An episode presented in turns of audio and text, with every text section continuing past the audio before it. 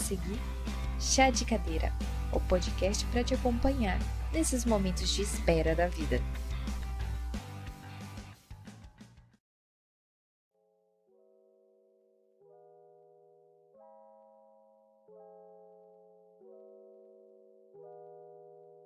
E aí galera, beleza? É, eu sou Davi e no episódio de hoje do podcast Chá de Cadeira é, eu vou apresentar um tema que o tema na verdade é sobre sonhos e a realidade. Mas antes de entrar para o tema propriamente dito, a gente vai passar por uns recadinhos. Salve, salve, galera! Esse aqui é o Chá de Cadeira e vamos começar com os recadinhos de hoje. Primeiramente, eu queria agradecer ao feedback de todos, é, a todas as pessoas que comentaram, todas as pessoas que nos escutaram. Foi muito gratificante e a gente está fazendo esse podcast para nós, mas também para vocês, e é muito bom saber que vocês estão nos acompanhando nessa. É, o primeiro recadinho é que nossas redes sociais já estão de vento em popa. Então, é, para você nos seguir no Instagram, basta, basta escrever Chá de Cadeira Podcast e aí você vai nos encontrar. E se você quiser enviar alguma banda independente que queira escutar no podcast, basta acessar o nosso e-mail, que é chadecadeirapod.gmail.com. A gente também aceita comentários, sugestões. E é isso aí, galera. Espero que vocês aproveitem esse episódio de hoje. Um beijo, tchau, tchau.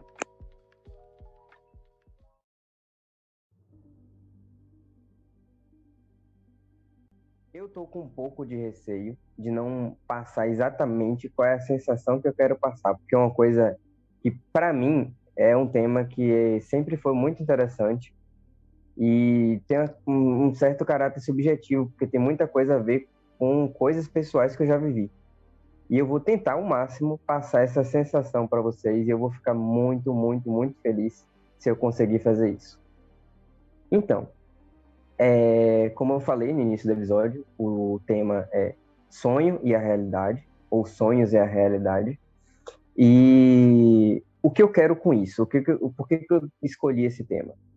Sonhos tem sido uma coisa que eu tenho estudado com frequência e uma coisa que sempre me interessou principalmente na por dois motivos, né? Tem todo esse lado do da interpretação de saber por que você sonhou com determinada coisa e de como aquilo realmente de verdade diz muita coisa sobre sua vida e tem também um lado mais pessoal que é o que eu acabei de dizer no início do, da minha fala que é a sensa aquela sensação que você tem quando você sente que está sonhando sabe quando você ouve uma música que parece uma música com certo tom de sonho, com certo tom lírico, assim, onirismo, sabe? É aquela sensação que você sente quando você ouve uma determinada música, ou quando você sente uma, um êxtase na, na, sua própria cabeça em determinado momento da sua vida, ou quando você assiste um filme que te passa aquela sensação, assim, desse, dessa, desse limite entre o que é sonho e o que é realidade, enfim, todas essas sensações. E eu quero explorar um pouco sobre isso. Em que sentido? Analisando, por exemplo, a aplicação que eu escolhi para analisar isso seria é, em obras cinematográficas, né? séries, filmes, etc. Enfim, para dar um chute inicial nesse tema, eu vou eu vou tossir antes de falar eu vou tossir durante esse episódio por muito tempo, porque eu tô de Covid, mas eu tenho certeza que todo mundo vai compreender. Enfim, é, primeiro de tudo, eu ia falar é, sobre uma história cultural dos sonhos, né? Porque vamos lá, como é que os sonhos eles eram interpretados durante durante toda a etapa do ser humano, né? Desde os primórdios até hoje em dia. E aí, eu vou me basear num trabalho muito bom. Quem se interessar pelo tema pode procurar. É de um cara chamado. O sobrenome dele é Siddhartha, ele é da Universidade Federal do Rio Grande do Norte. E é um trabalho chamado O Oráculo da Noite A História e a Ciência do Sonho. Nesse trabalho, ele vai mostrar de como que os sonhos eram interpretados por diversas culturas, né? Como eles eram enxergados e também ele vai seguir um pouco mais adiante e vai mostrar a parte científica do sonho, né? principalmente através da fisiologia, é, da ciência mesmo. Enfim, com base nesse trabalho, é, a gente vai fazer um apanhado geral. Quando a gente vai olhar a história da humanidade, e aí a gente vai pegar coisas um pouco mais antigas, como, por exemplo, a própria Bíblia, ou outros textos sagrados, ou escrituras de religiões mais antigas, ou até de religiões que ainda existem hoje, mas que têm uma origem um pouco mais antiga, e a gente vai perceber que o sonho, normalmente, e isso até hoje um pouco, né?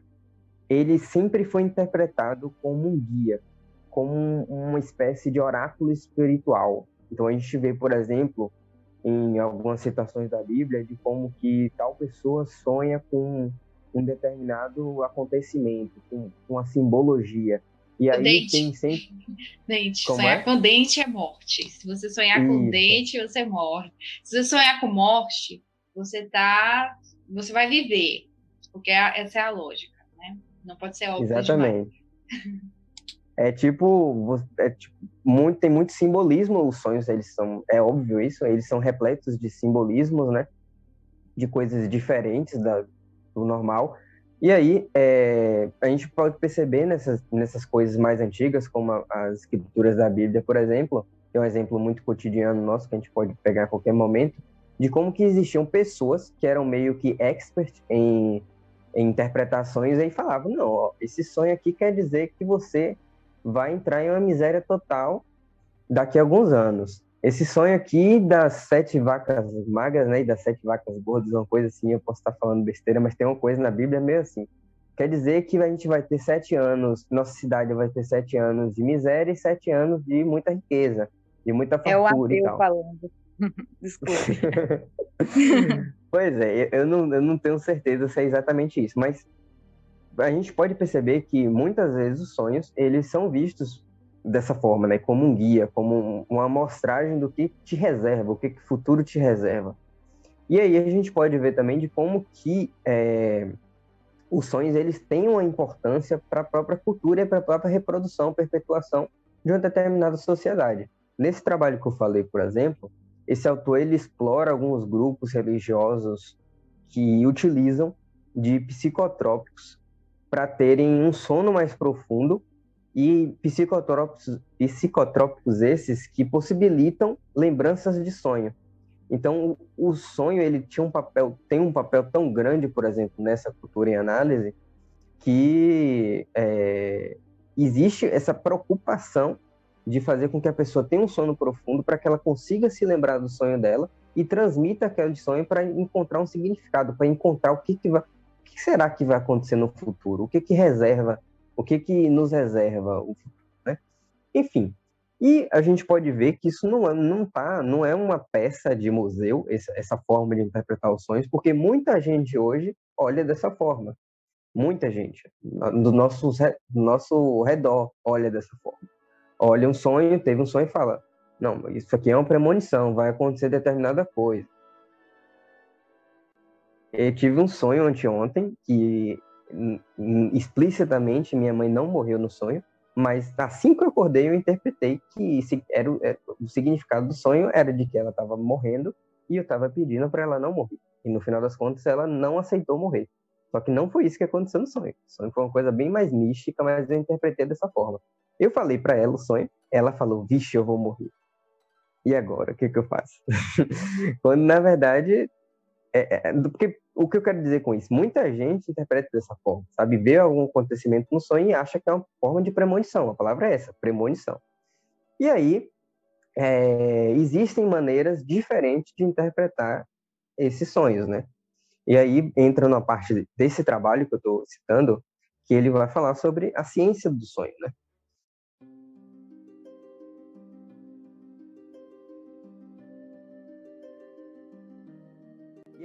Entrando na parte do sonho mesmo, tem um sonho. Por que, que a gente sonha? Por que, que o sonho é esquisito do jeito que é?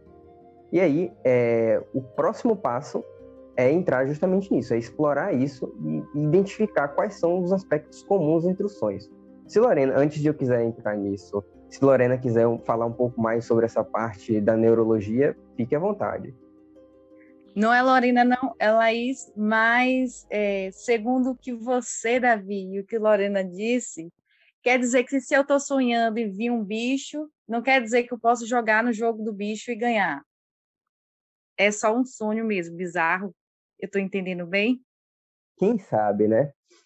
É, tipo assim, na verdade, se eu, se o sonho, sonhar... o sonho, na verdade, ele é escrito por David Lynch e por isso que é o caos que é. tipo assim, se eu sonhar, se eu sonhar com alguma coisa, eu, como sou um aspirante a estudar psicanálise, estou começando, não tenho nenhuma bagagem, nada do tipo, eu vou tentar interpretar. Mas se eu sonho com bicho e eu sou um jogador do jogo do bicho, na hora, sonho com leão, le... não sei nem se leão é um jogo do bicho, estar tá no jogo do bicho, leão, acabou.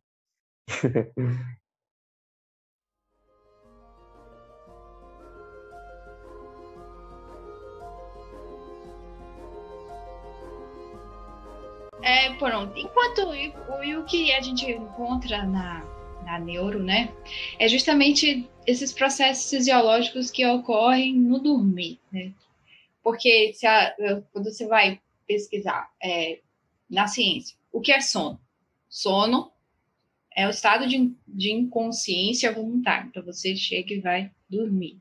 A não ser que você esteja sobre a ação de algum medicamento, né? O estado do sono é um estado, sabe, voluntário. Você se prepara em um ambiente, em um local, você tem intenção de dormir, né? Diferentemente de outros estados de inconsciência, né, que a gente vai encontrar.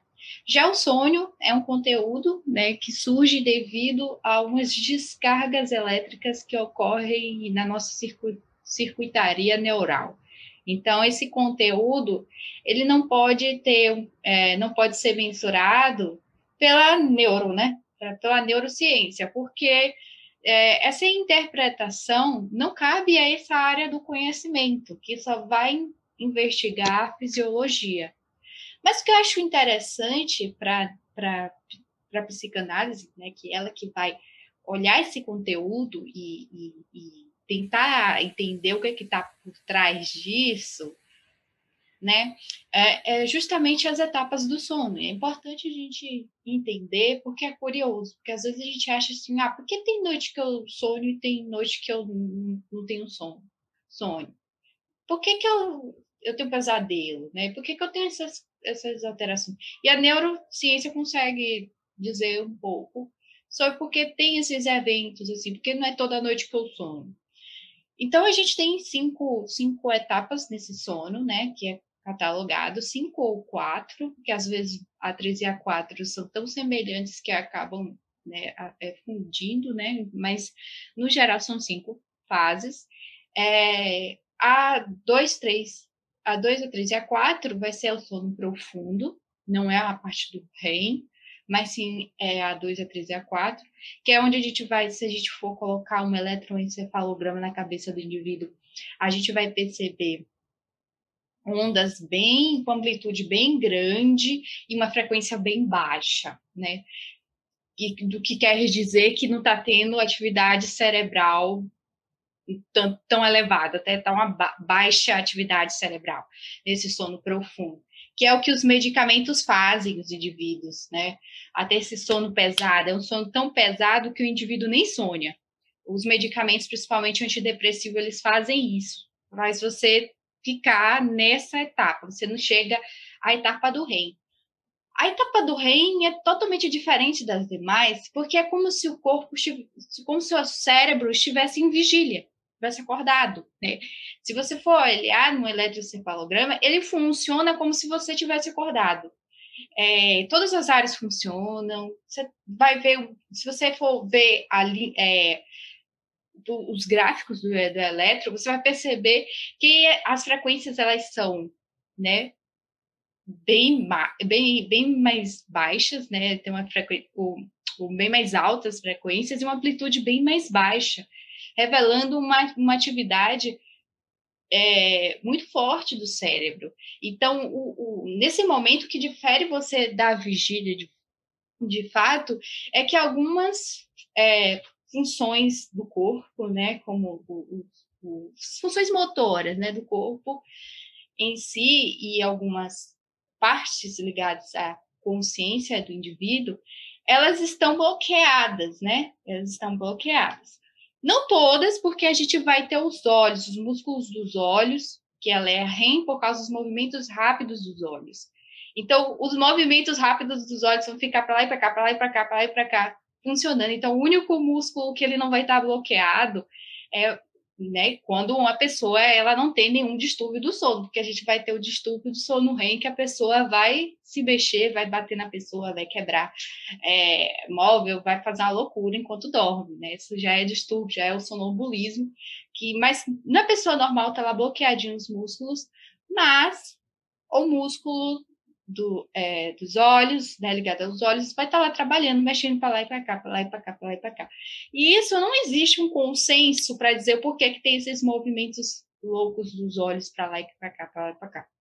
Enfim, eu eu deduzo que seja na realidade uma, uma forma de rebobinar as informações. Então, quando eu olhei para lá, eu vi tal coisa e, e eu aprendi tal coisa. Se eu vi para lá, eu aprendi tal coisa. Mas é coisa minha, é, é como eu interpretei essa situação. Não existe um consenso para isso. A maioria das pessoas, cerca de 98% das pessoas que acordam no sono REM, eles vão se lembrar dos sonhos, né? Então, é, é, justamente quando está acontecendo de fato o sono. Então, uma pessoa, normalmente durante a noite, ela vai ter mais seis vezes de sono, que é é, quando, quando um ciclo começa, então começa fase 1, a pessoa adormecendo, dorme aquela coisa mais hipnótica, que a pessoa está dormindo, mas não está dormindo, dormindo, está dormindo, sabe? Aquela penumbra. Depois vem a fase 2, a fase 3, chega na fase 5, volta para fase 1 de novo. Então, mais ou menos, a gente vai ter seis REMs durante uma noite bem dormida, né? Porque tem gente aí que não, não, não pode, né, ter o luxo de, de dormir, né? nossos ouvintes, a gente pode encontrar ouvintes aí que não está dormindo direito com suas, suas labutas diárias.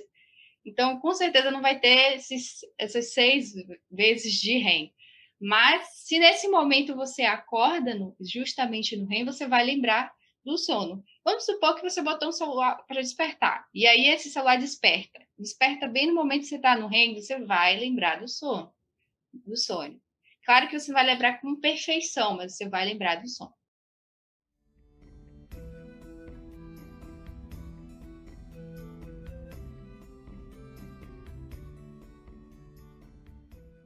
O sonho é a extrapolação dos limites do real, do possível, da moral vigente.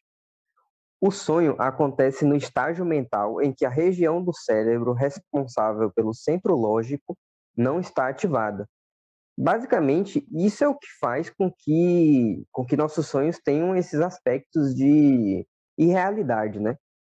Já que essa parte do responsável pelo centro lógico não está ativada. Então, tipo assim, vamos pegar de novo aquele negócio dos olhos mexendo rápido, tentando rebobinar as coisas. Basicamente, à luz, à luz da própria psicanálise, quando a gente dorme, o cérebro pega essas complicações que que ocupam nossa mente, né? Seja durante um dia, seja durante uma semana, seja uma situação que é permanente, que tem meses que está ocupando nossa cabeça, alguma preocupação, alguma coisa mal resolvida, e tenta transferir de forma bem leiga mesmo, falando de forma bem leiga, tenta transferir para meio que um, entre aspas, acerto de contas noturno, sabe? Vou te citar exemplos disso. Por exemplo, a gente está um exemplo clássico, a gente está sentindo insegurança, muita insegurança é, naquele dia, porque amanhã a gente vai, sei lá, apresentar um trabalho na frente de todo mundo.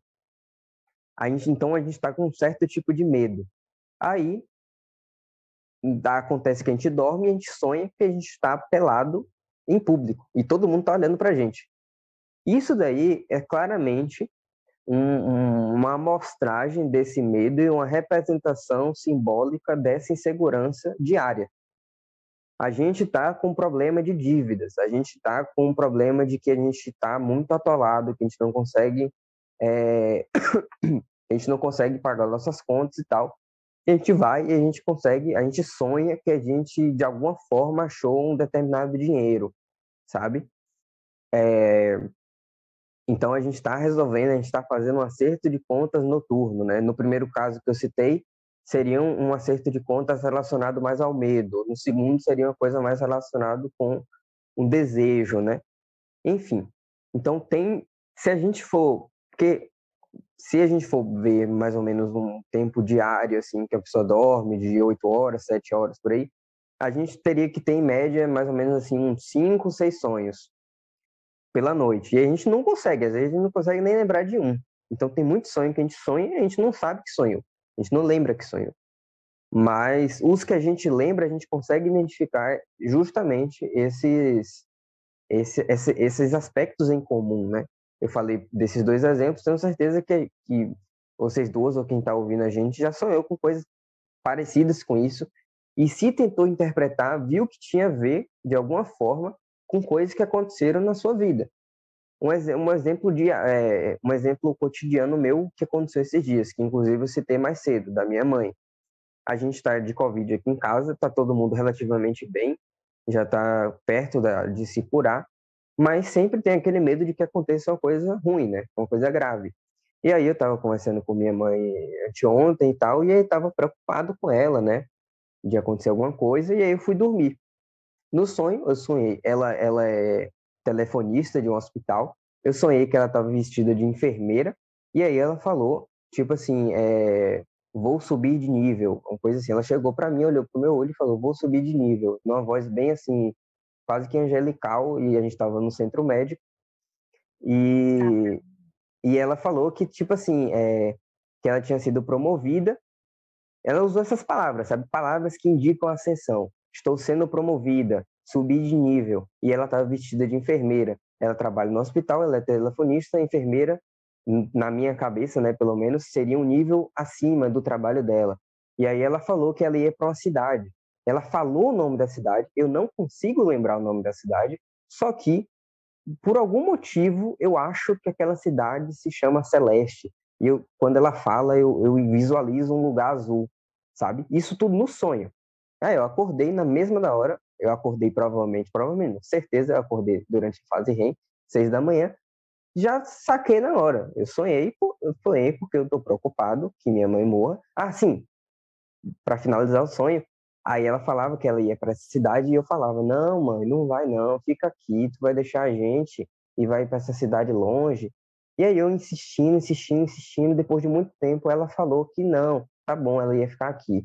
Então, é, basicamente eu estava com medo da minha mãe morrer, eu sonhei com essa situação e no próprio sonho eu resolvi o meu problema de forma que eu forcei ela a dizer que ela não ia morrer. Então eu realizei aquele desejo meu. Tinha um medo que eu tinha de ela morrer, e eu realizei um desejo que era dela não morrer, dela ficar comigo, dela ficar com a gente.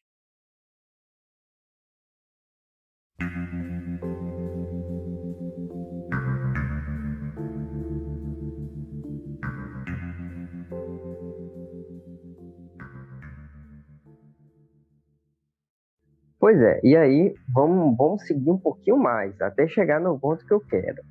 Beleza, já expliquei um pouco sobre, sobre essa introduçãozinha, né? Agora vamos lá. Quais são os aspectos dos, dos sonhos, né? É um fato. Nossos sonhos, ele, eles se parecem com o cotidiano. A gente nunca vai sonhar com uma coisa que a gente, a gente ou a gente não viu ou a gente não imaginou. A gente pode até sonhar com coisas fantásticas e tudo mais, mas ou aquilo ali é projeção da nossa mente, que a gente já pensou naquilo, ou realmente a gente já é, viu em alguma série, um filme, um, alguma coisa mais fantástica, alguma coisa surreal, e acabou sonhando com aquilo. Outro fato, a gente sonha com pessoas conhecidas, com pessoas desconhecidas, com ambientes que a gente já viu, que a gente presencia, ou ambientes que a gente idealiza. Às vezes a gente sonha com um determinado ambiente que a gente sabe que a gente nunca viu, mas a gente tem conhecimento suficiente para projetar um determinado ambiente. Aí beleza. Dito isso, é... então assim, quais são as diferenças cruciais entre um sonho e uma realidade? Aí para isso, e aí eu vou entrar na seara da psicanálise, a gente tem que saber diferenciar. Na psicanálise, eles diferenciam o conteúdo do sonho em dois, que é o quê? O conteúdo manifesto e o conteúdo latente. O que é o conteúdo manifesto? é a descrição consciente do sonho. É quando a gente acorda e a gente fala, ó, oh, sonhei que eu estava montado numa cobra que voa e aí a gente estava voando, eu caí da cobra e caí dentro de um buraco. Essa é o conteúdo manifesto, é o que aparece no nosso sonho e que a gente descreve conscientemente. E aí tem o conteúdo latente, que ele está relativo ao inconsciente. É o que realmente a gente pensou durante o sonho é, e que não está ali. É o conteúdo de verdade. É, por exemplo, o ponto que a gente quer chegar quando a gente interpreta um sonho. Aí, beleza. Por que, por que, que acontece a diferenciação? Por que, que existe um conteúdo manifesto e por que, que existe um conteúdo latente? Isso é só por falar? É só para forçar que existe uma interpretação dos sonhos? Não. Se a gente for olhar para a teoria da, da, do inconsciente, a gente vai ver que é, na verdade, existem espécies. Claro que não existe um guardião é, protetor, nem nada físico, nem nada metafísico, só para ilustrar. Mas existem. Ah, os, existem guardiões do sono que eles, de certa forma, mistificam o que realmente era para acontecer. Mistificam o conteúdo latente e fazem aparecer na forma de conteúdo manifesto. Principalmente porque muitos dos nossos sonhos podem, por exemplo, ter desejos ou ter situações que a gente não gostaria de sonhar, sabe? Que são desejos inconscientes e, e que, por causa da nossa própria moral, por causa do nosso convívio em sociedade, aquilo ali vai passar por um crivo de censura e não vai mostrar pra gente. Porque possivelmente a gente ficaria horrorizado ou a gente ficaria achando estranho até demais, sabe? Aí existem, vamos botar assim dessa forma bem simplória mesmo, é, vamos imaginar esses guardiões que eles mistificam o sonho e eles mistificam basicamente de duas formas. São elas condensação e deslocamento. O que é, que é, o que é a condensação? É uma abreviação censurada. É tipo assim, tenho certeza que vocês ou quem está ouvindo já sonhou em que tinha assim uma pessoa que você sabia que era um fulano, mas você também sabia que aquela pessoa era ciclano, sabe? Tipo assim, você olhava, por exemplo, eu já sonhei com um colega meu, e ao mesmo tempo que aquele ali era um colega meu, eu sonhei também que ele era meu professor, só que estava na mesma pessoa, sabe? Ou se não, quando a gente é, sonha com um determinado nome que quer resumir duas coisas ao mesmo tempo, ou quando a gente sonha com, com um lugar que se parece com outro lugar também, tipo, a gente sonha que a gente está na nossa casa, mas a gente vai lá, abre a porta do nosso quarto, a gente está na nossa faculdade, sabe? É, acontece, é, esse evento que tu falou específico acontece muito comigo assim, é, com pessoas famosas. E aí, quando uhum. eu começo a conversar com essas pessoas famosas, me remete a uma outra pessoa que eu conheço. Aí, essa mesma pessoa. Aí, quando eu acordo. Na mesma pessoa. Eu sonhei, com a Dan Drive ou eu sonhei com fulano de tal. Mas não tem nada a ver uma pessoa na outra. Uhum, exatamente. Isso é condensação, é essa forma de, de abreviar de forma censurada, né? Então, Inclusive, é uma coisa... Eu... Ah, pode falar. Inclusive, eu achava que só eu, eu tinha isso, né? De achar que sou eu, mas não sou eu. É fulano. Uhum. Isso. É uma coisa comum, é isso que eu ia dizer. É, é um aspecto do sonho que aparece nos sonhos de qualquer um. E o outro aspecto é o deslocamento, que é uma substituição remotamente semelhante a um conteúdo original. Por exemplo, a gente a gente é para a gente sonhar com o nosso pai, só que aí aparece a figura de um professor, ou senão aparece a figura de um presidente, de um mestre, justamente porque o pai ele meio que simboliza isso. Tipo assim, é, pelo menos Freud ele fala que a gente tem que ter muito cuidado com símbolos, o, o, o a último recurso que a gente tem que pegar quando for analisar um sonho, quando for interpretar o um sonho, são os símbolos, né? Porque é, a gente tem que se, mais se apegar a essa, a essa parte da condensação, do deslocamento, só por último olhar por esse aspecto do símbolo. Tem muita gente que fala, tipo, ah, sonhei com escorpião quer dizer que você vai ser traído. E não é isso, a interpretação dos sonhos não é isso, pelo menos na, na, na linguagem do Freud, não é isso. A interpretação dos sonhos é você enxergar sobre mas, esses mas dois o que aspectos. é esse símbolo?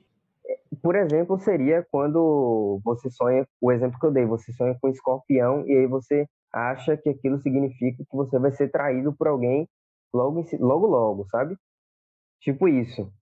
Porque é diferente quando você, por exemplo, vê esse, esse simbolismo de uma outra forma, como, por exemplo, o sonho que eu tive, que eu citei como exemplo, da minha mãe falando essas palavras, como subir, como é,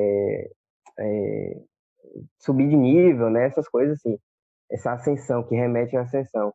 Aí sim é uma simbologia um pouco mais diferente, que inclusive não tem muito a ver com essa predição do futuro, nada do tipo, sabe?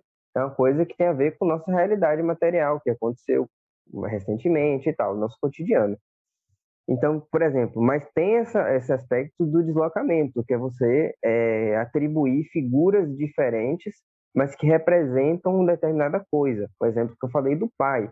Muitas vezes a gente sonha com um professor ou com uma figura de, de é, superior a gente, e aí a gente, quando vai interpretar, claro, nem sempre é assim, estou citando um exemplo. Aí quando a gente vai interpretar, a gente percebe que tem alguma coisa a ver com o nosso pai. Ou, por exemplo, o Freud, ele vai falar sobre órgãos sexuais masculinos e femininos.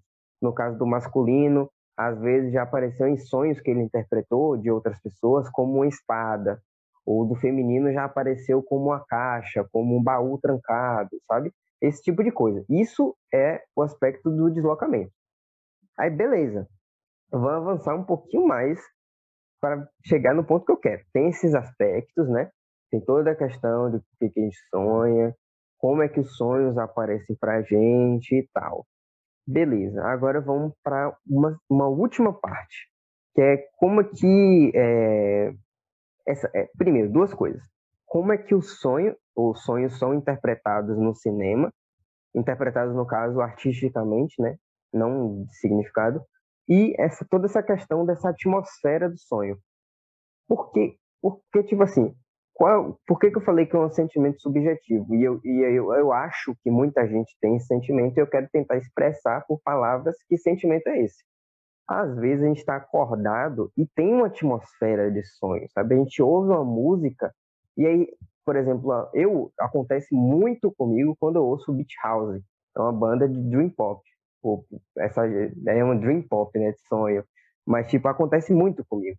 Tem músicas que eu ouço do Beach House que eu tô lá ouvindo de boa e aí do nada dá aquele toque profundo assim, tum, sei lá, um instrumento. Sou muito burro para falar o nome de instrumento, mas dá um toca um determinado instrumento e aí eu tenho aquela sensação tipo assim, meio que de êxtase.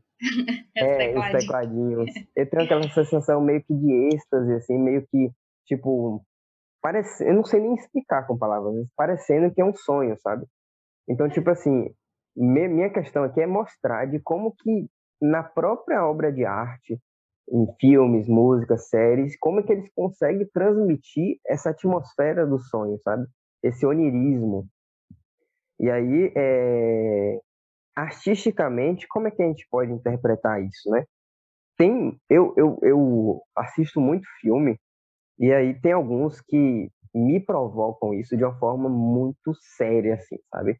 Eu não sei se vocês conhecem, não sei se quem está ouvindo a gente conhece, mas vou citar três exemplos, três diretores que eu gosto muito, que são o Belatar, o David Lynch e o Ingmar Bergman. Se você for parar para ver os filmes deles, no caso do David Lynch, são filmes que re realmente aparecem cenas que deveriam ser cenas de sonhos nos filmes, mas no caso, por exemplo, de Belatar, quando, por exemplo, tem um filme dele chamado O Cavalo de Turing, no caso do Bergman, tem, por exemplo, um filme que eu consigo lembrar que tem muito isso, que é os, o Morangos Silvestres não são sonhos, os filmes não retratam sonhos, mas trazem meio que essa brisa de como se você estivesse sonhando. É uma coisa inexplicável. Você sente que aquilo ali tem, tem parece um sonho, mas não é um sonho, sabe? É, é essa tentar numa linha muito tênue entre realidade e sonho.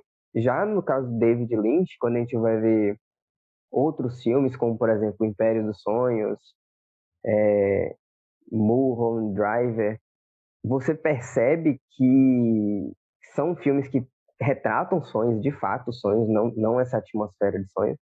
E aí é, provoca também essa sensação, mas são sonhos. Enfim, o que eu quero dizer com isso? Tem meio que essa, essa que é meu ponto-chave pessoal, de como que você interpreta essa transição entre realidade e sonho, sabe? Uma cena que representa a realidade, mas que parece um sonho. Tem um nome para isso que é, que é onirismo, né?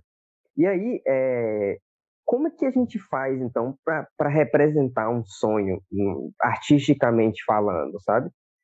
Tu falou do, do Dream Pop, né? Mas também tem o, o pós-punk também remete muito a isso, sabe? Uhum. Essas músicas pós-punk, The Cure. É, dá muito Sim. essa sensação.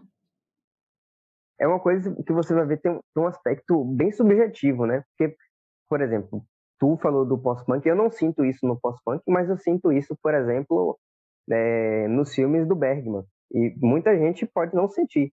Então é uma coisa muito subjetiva, mas o fato é, existe essa sensação. As pessoas veem algumas coisas e, e tem essa sensação desse negócio, dessa confusão entre realidade, entre realidade e sonho, sabe?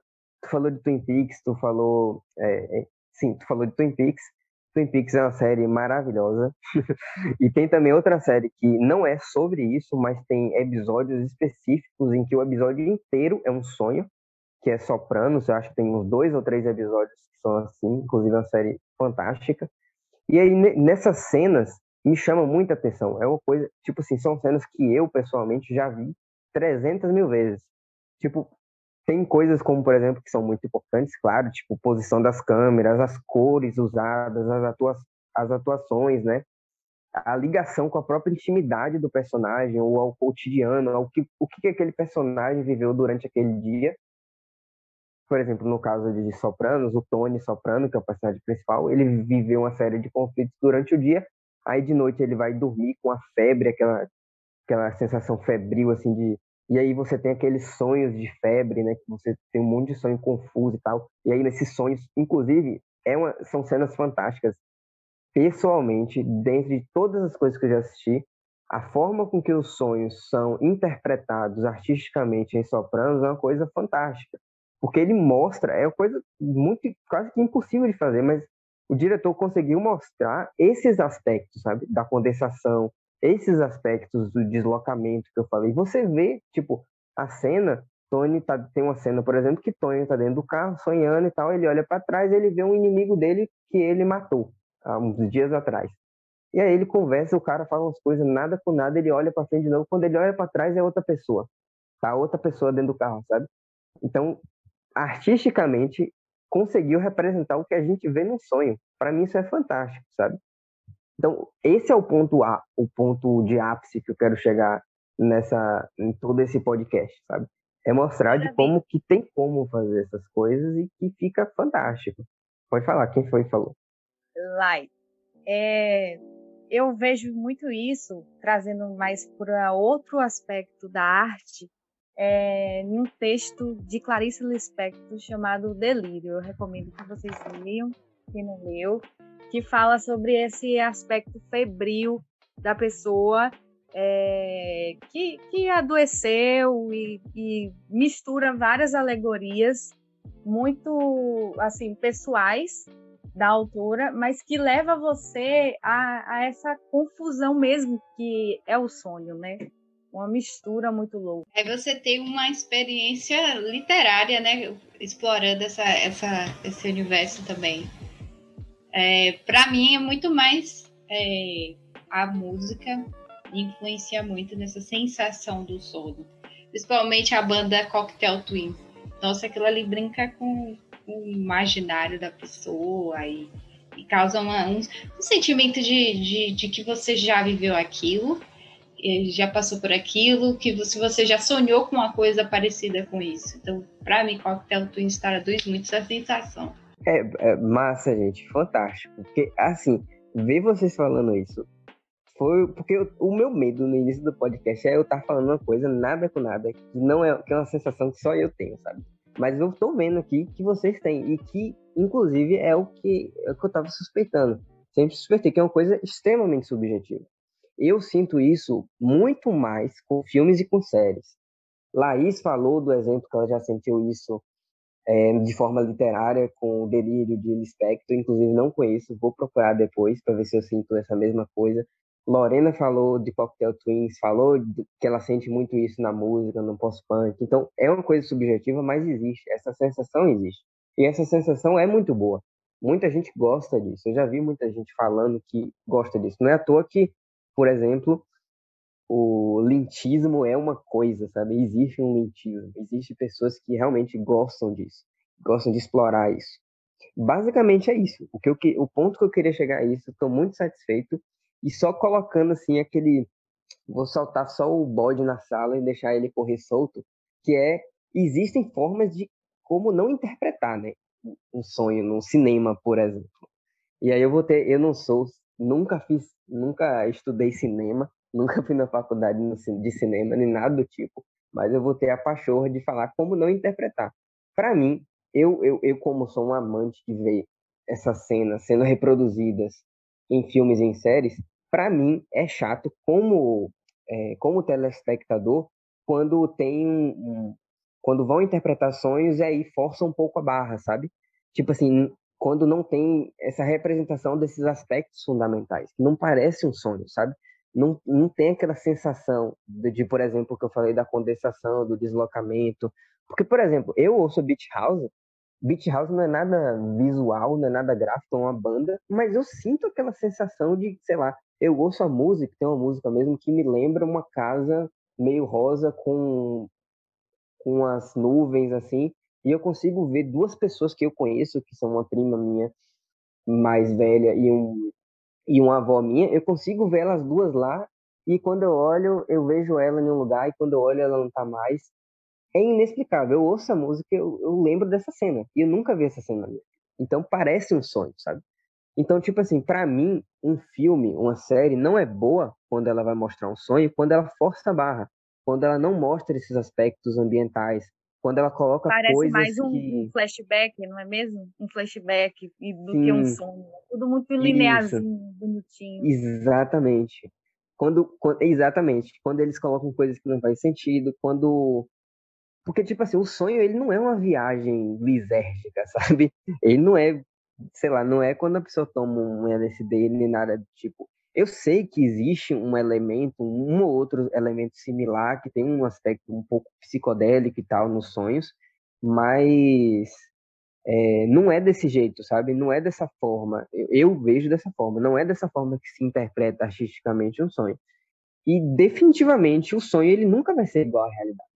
Então, por exemplo, vou citar dois exemplos. Tem um filme que eu gosto muito, que é A Origem, mas tem mostra o, o filme às vezes se passa no ambiente do sonho e não aparecem as coisas. O sonho deles no filme é a realidade, sabe? É muito bom o filme, inclusive é um dos filmes que eu mais gosto, mas tem essa parte, sabe?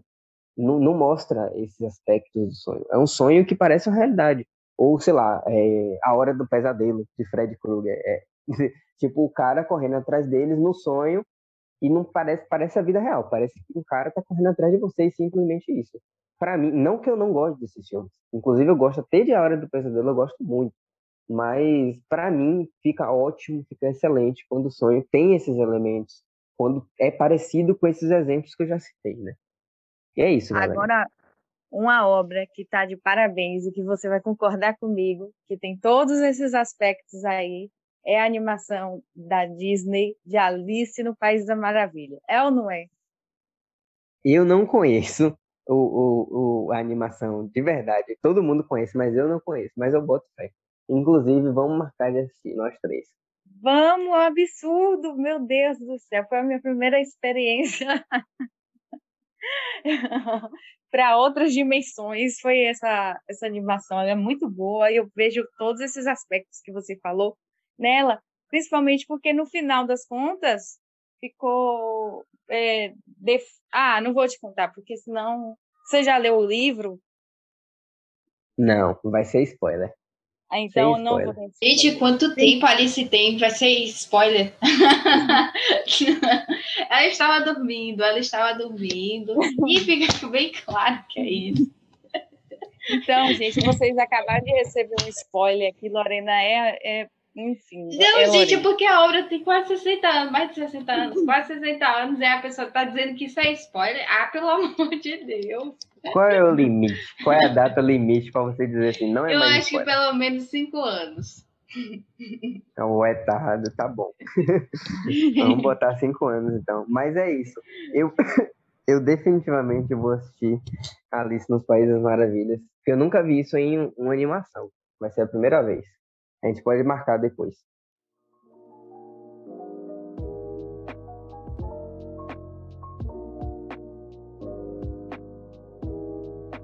Acho que é isso, né, gente? Aí, é, tem mais alguma coisa? Alguém quer falar mais alguma coisa? Não, estou satisfeito. Adorei, inclusive. Foi muito esclarecedor, porque tivemos a visão da psicanálise e da neurociência. É, foi muito bom ter esses dois lados. Achei muito enriquecedor o nosso encontro. Perfeito. Sinto contemplada e gostei demais. Bom, galera, então é isso. É, não tem mais nenhuma contribuição. Obrigado por escutarem a gente, você que escutou até aqui. Entre nas nossas redes sociais, que Elaís falou no início, nos recados, compartilha com seus amigos e é, a gente se vê numa próxima terça. Valeu, galera. Tchau, tchau.